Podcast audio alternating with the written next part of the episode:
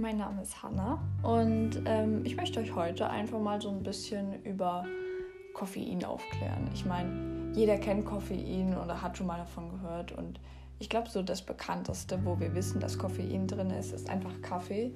Aber ich glaube nicht, dass jeder wusste, dass es einfach auch in Tee zum Beispiel drin ist und da zum Beispiel vor allem in äh, ja, Schwarztee oder so ähm, aber auch in Schokolade zum Beispiel und in Form von Energy Drinks. Ja.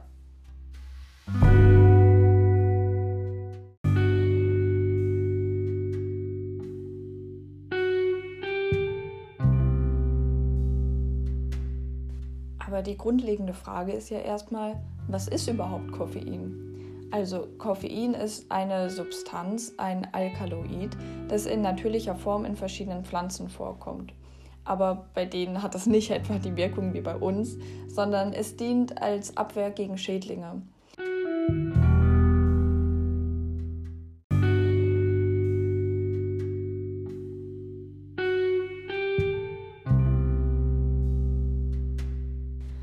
So, dann kommen wir eigentlich auch schon zur nächsten Frage nämlich wo und wie wirkt Koffein überhaupt? Also, Koffein wirkt bei Menschen stimulierend auf das Nervensystem und steigert die Konzentration.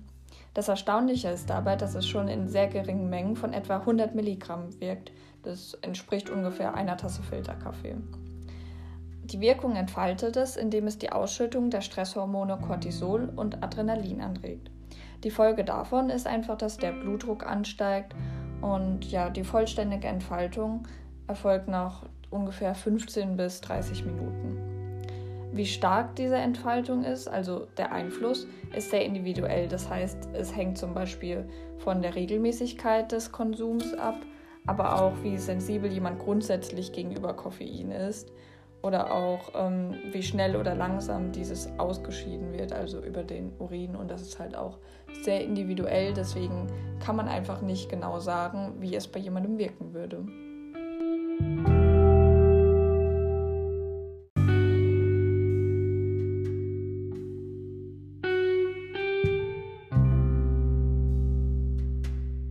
So, dann sind wir jetzt eigentlich auch schon bei meiner Lieblingsfrage angelangt, nämlich gibt es positive Aspekte von Koffein? Also, wie schon gesagt, hilft Koffein, um wach zu bleiben oder auch um wach zu werden. Dies geschieht durch dessen Blockade von Adenosin mit ihren Rezeptoren, die die Gehirnaktivität reguliert und als Müdigkeitssignal fungiert. Dabei sind 100 bis 600 Milligramm dafür verantwortlich, dass äh, unser Denkvermögen schon beschleunigt wird und es steigert die Körperkoordination und entspannt auch sogar die Bronchien. Ja, zudem senkt es die Schmerzempfindlichkeit und es wird auch gegen Migräne und gegen Kopfschmerzen empfohlen. Weitere krasse mögliche positive Effekte, die, glaube ich, nicht so ganz bestätigt sind, aber wahrscheinlich sind, sind, dass es möglicherweise einen Schutz vor dem äh, Diabetes Typ 2 bietet und vor Parkinson, Depressionen und Lebererkrankungen. Im Alter ist es möglich, dass es die kognitiven Fähigkeiten schützt durch weitere enthaltene Substanzen im Kaffee, wie zum Beispiel Antioxidantien. Aber natürlich gibt es bei allem nicht nur positive Aspekte und deswegen müssen wir jetzt leider auch über ein paar nicht so schöne Effekte reden, nämlich die negativen.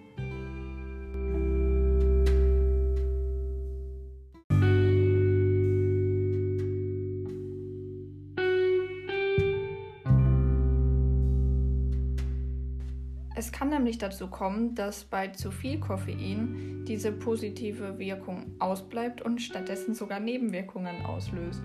Zu diesen Nebenwirkungen gehören zum Beispiel ein gesteigerter Harndrang, Inkontinenz, also bei Männern, Magenbeschwerden, Probleme beim Einschlafen, Schlaflosigkeit, innere Unruhe bis hin zu sogar Angstzuständen, Schweißausbrüche, Herzrhythmusstörungen, Nervosität und Reizbarkeit. Also eine wirklich sehr breite Palette.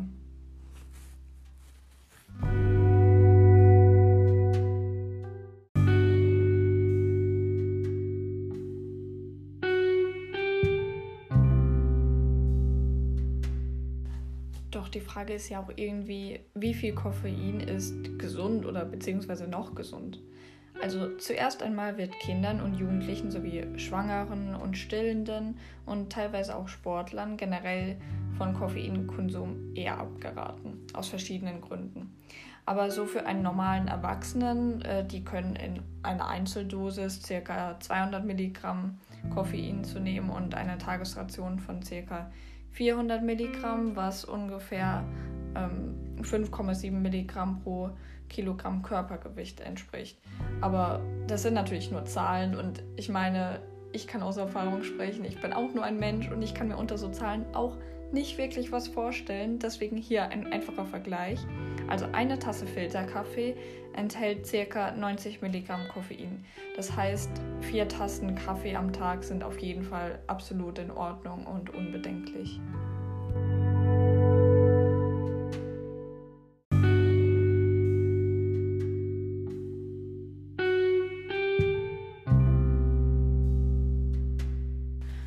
Nun kommen wir zu der Frage, wie sinnvoll ist der Konsum koffeinhaltiger Getränke überhaupt vor dem Frühstück? Allgemein muss man leider sagen, dass der wirklich nicht sehr sinnvoll ist, was ich auch wirklich nicht wusste. Ähm, nämlich wurde durch eine Studie herausgefunden, dass Kaffee vor dem Frühstück den Stoffwechsel negativ beeinflusst und der Blutzuckerspiegel war um ganze 50 Prozent höher bei den Menschen, die eine Nacht zuvor Schlafstörungen hatten. Echt krass, ne? Und ähm, gefährlich ist das mit dem Blutzuckerspiegel vor allem, da dadurch die Entstehung von Diabetes Typ 2 begünstigt wird und es wahrscheinlicher wird, dass man am Tag über Heißhungerattacken bekommt, was natürlich keiner möchte. Aber da ist natürlich auch eine Entwarnung an alle Kaffeetrinker wie mich, die sonst nämlich überhaupt gar nicht fähig wären, in die Arbeit oder Schule zu gehen, weil sie sonst regelrechte Zombies wären. Also, wenn man am Morgen zuerst etwas isst und dann später den Kaffee trinkt, kann dieser negative Effekt gemildert werden, was, denke ich, für viele sehr beruhigend sein wird und uns auch zu unserem letzten Punkt führt.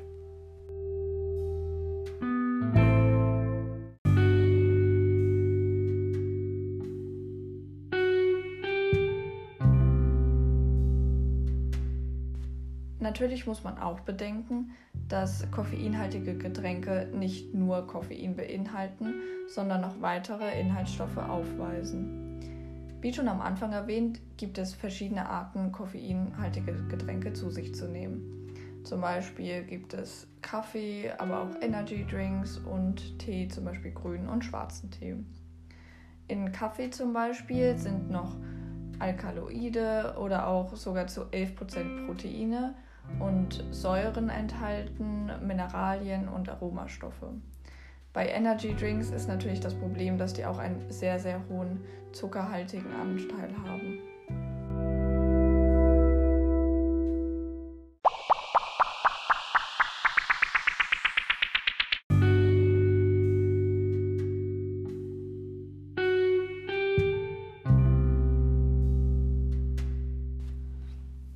zu meinem eigenen Koffeinkonsum kann ich jetzt abschließend nur sagen, dass ich denke, dass der völlig okay ist. Also ich glaube, ich trinke zwei bis drei Tassen Kaffee am Tag und insofern werde ich ja wahrscheinlich eher von den positiven Effekten profitieren. Und da es wirklich nicht sehr viel ist, denke ich nicht, dass es jetzt bei mir zu Nebenwirkungen kommen könnte. Und ich trinke jetzt auch keine Energy Drinks und grünen und schwarzen Tee mag ich nicht. Insofern denke ich, dass das bei mir absolut in Ordnung sein wird.